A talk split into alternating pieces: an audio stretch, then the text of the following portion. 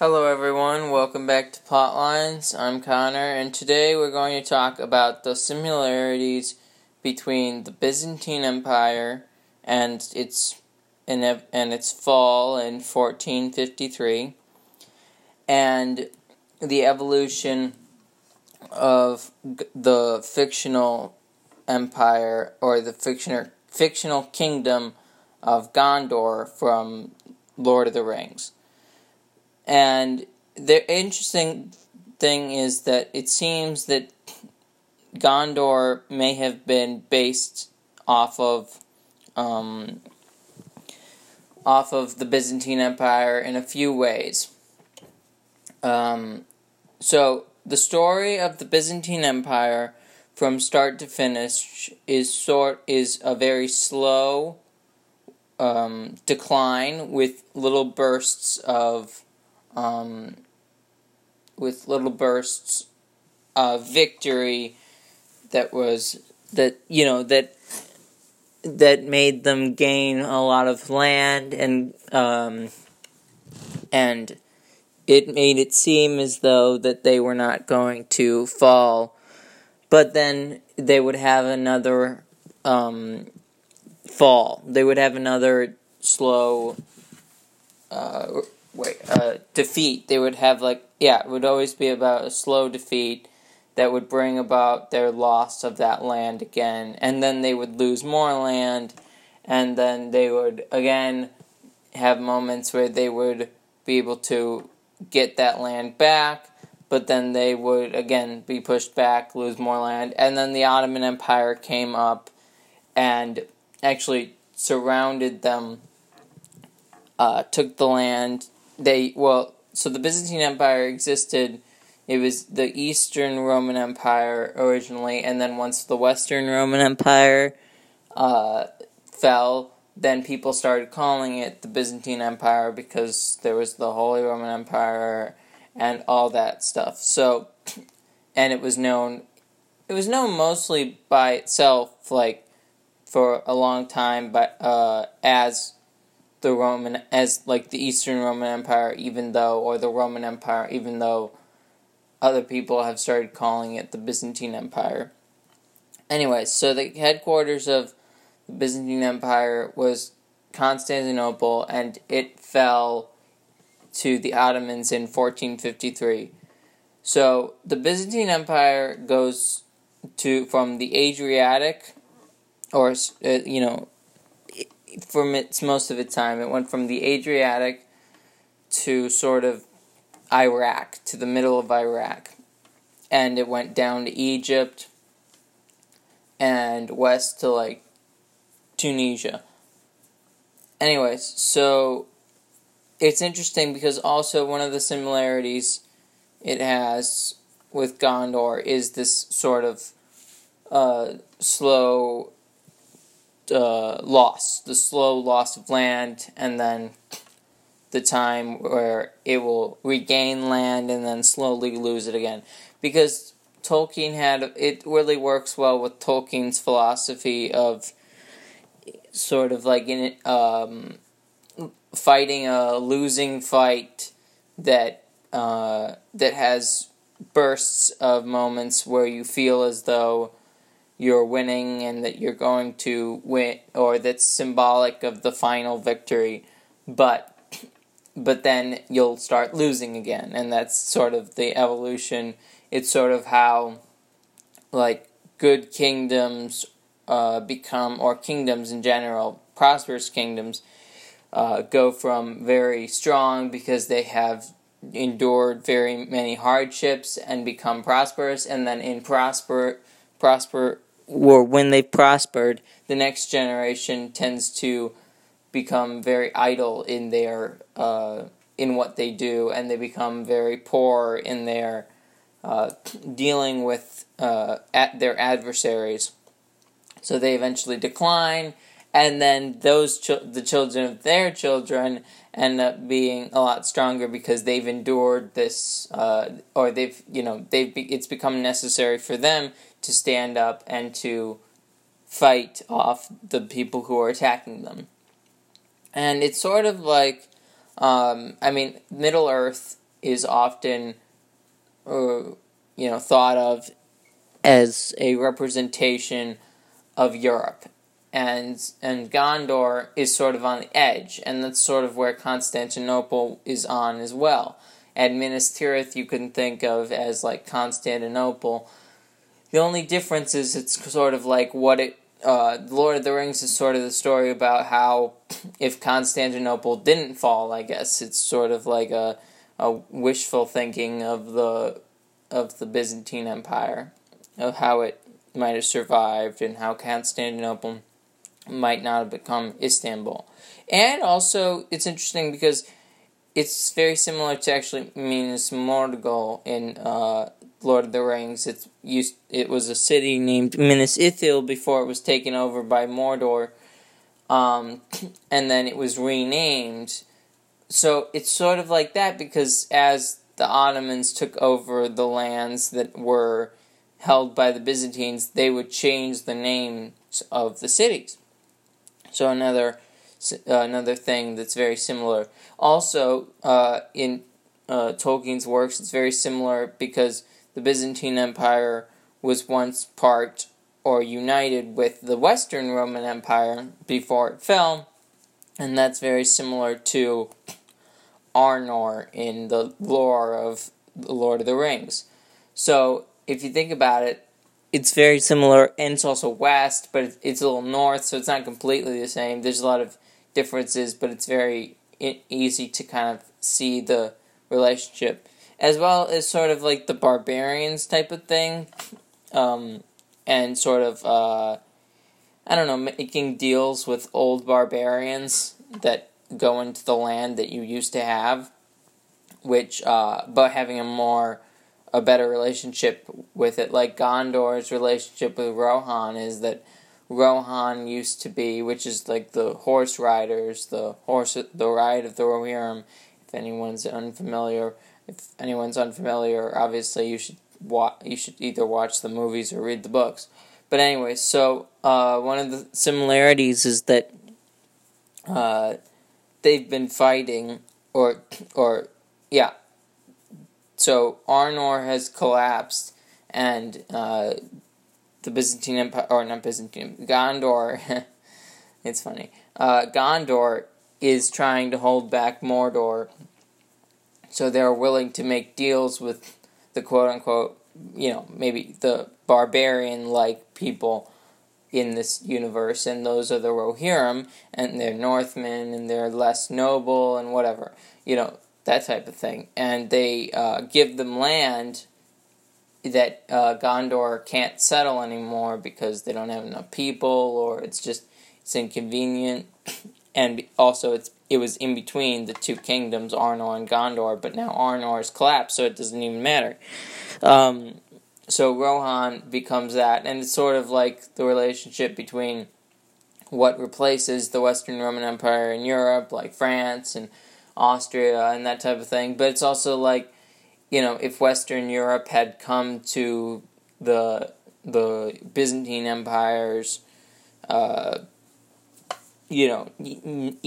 aid when they were going to fall, when the when the Constantinople was about to fall, and uh, so instead, in obviously in Tolkien's works, the that happens. The Rohirrim arrive and they join uh,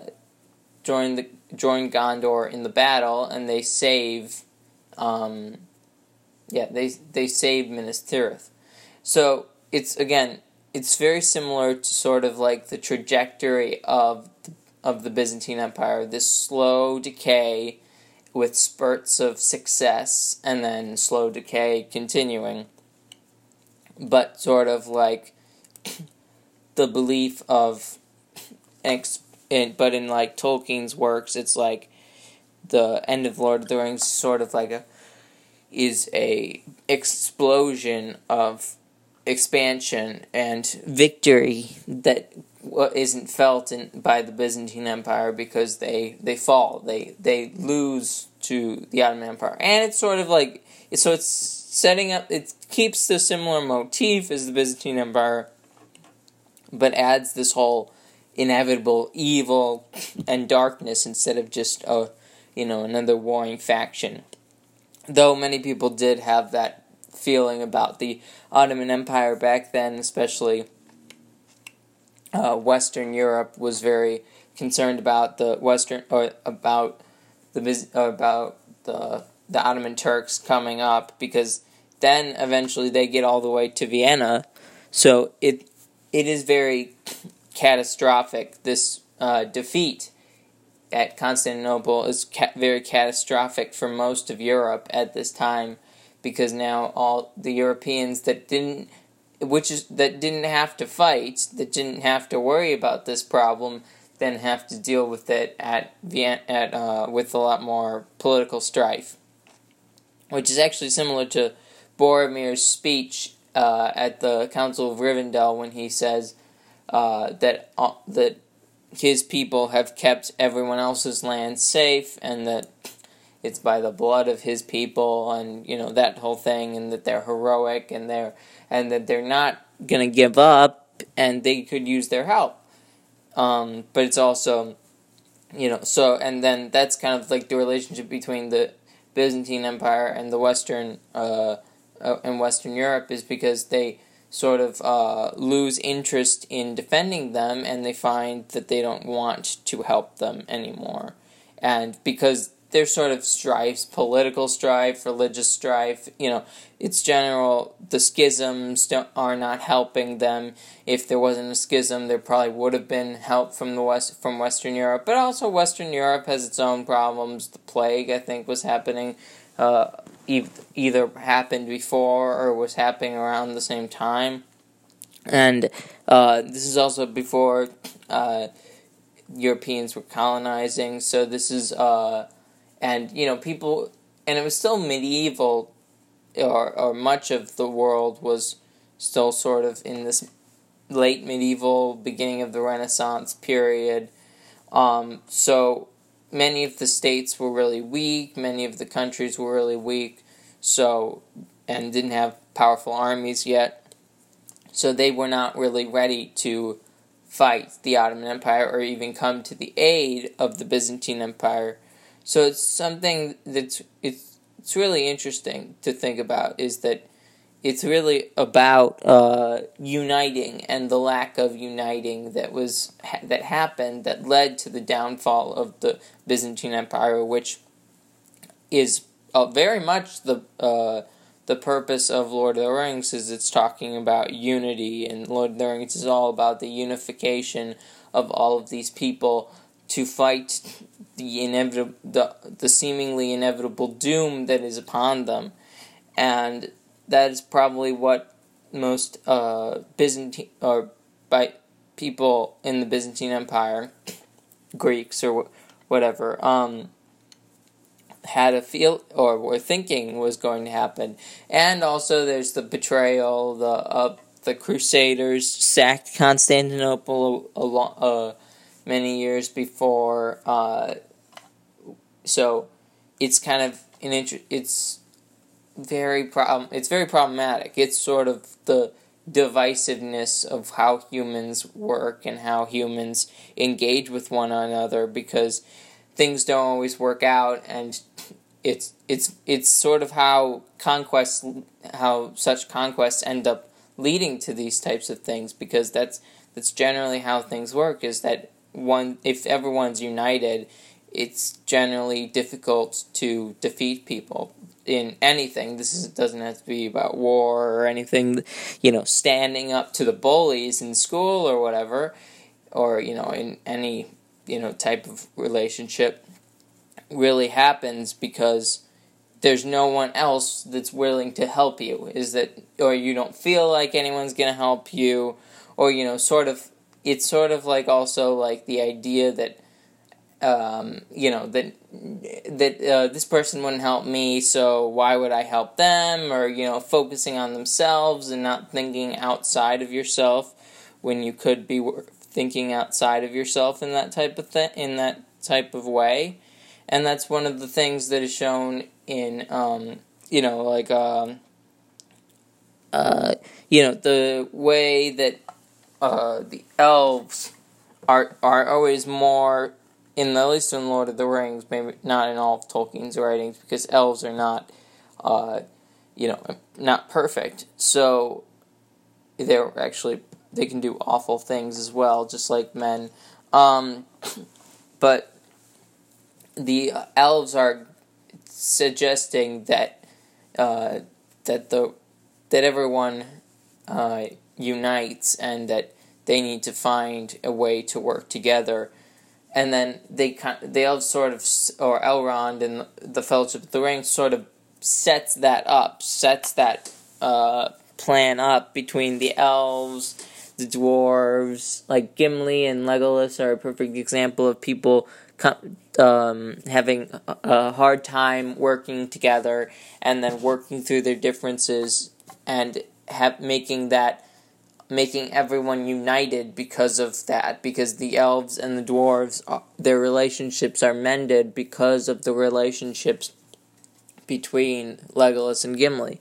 And then men have a good generally good relationship with both mostly the elves but um, but sort of unifying everyone together is Elrond's purpose, and Gandalf leads them on this per- this journey to do so. And it's sort of like maybe it's sort of like an alternate universe, if like or alternate world, if like Western Europe start, brought together a group of people from all across the world, all across the lands of Europe, and brought them to defend uh, Constantinople things might have ended differently, and then uh, and the uh, and it's also interesting technology like like uh, the Ottoman Empire has a lot of powerful technology that that uh, the Byzantines don't have, and that and their walls fall because of that, and that's sort of symbolic of you know the whole magic thing. The whole magic thing in Lord of the Rings is that magic or dark magic is sort of like you know bad technology, really destructive technology, and then good magic is sort of good technology, like like healing and you know those types of things. So it really shows that. I don't know. I think I don't know if it's supposed to be. I don't know if it was based on, um, you know, that type of thing. Also, it's sort of like um, the Byzantine Empire is sort of a uh, an old um, country, an old kingdom that is an old empire that is reminiscent of like old traditions and old, you know, old stuff like that, which sort of Gondor and uh, Aragorn sort of represents is old traditions that bring together all the that bring or that uh, are falling to this threat in the east that is trying to destroy all of their all of the way of life of all the people in the west and that is sort of reminiscent of this but except for the whole like you know utter evilness you know i'm not saying that the ottomans or anything are incredibly evil. It's sort of like you replace that with a for good story purposes and for telling the story that it that is very interesting and very exciting. And you know it's always it's most stories want to have a good guy and a bad guy and um, the bad guy is often is representative of this you know this devil figure and that's sort of what uh, what happens in Lord of the Rings so you kind of need that when you're thinking about uh, you know this type of thing and it's sort of like it's also sort of like how you would see it. You would see this this art if you were in Europe, especially Eastern Europe, or if you were in Constantinople, you would think of this uh, you know this unfolding army of the Ottomans that is cutting you off from everyone else that could help you. You would see that as a this this evil, this dark, this dangerous group that's well, trying to kill you. So, I mean, there are some, you know, you know, obviously like pacifists and, you know, people that would like war to end obviously show that it's kind of meaningless that all of this war happen all of these wars happen because someone's to have to live there and someone's to have to it's sort of like just it's sort of like people's way of doing things back then was just kind of stealing wealth, and you would you would uh, and that's sort of what they did is that they would you know they would attack bigger countries that um that would you know uh, I don't know uh, that would have a lot of wealth and a lot of exorbitant wealth that you could steal and you would plunder it and then you would be rich and then it would happen and then eventually it would happen to you sometime it, you know that or you would ruin it and it would just decline and and that would be the general transition of power in medieval and you know this time period is that you know either you're at war for money and plunder or plunder or you fail and you're you're you're destroyed by matter of fact because of your inability to defend yourself and keep your money or have money. And that's t- kind of the moral of the story is that it's sort of it's worthless. It's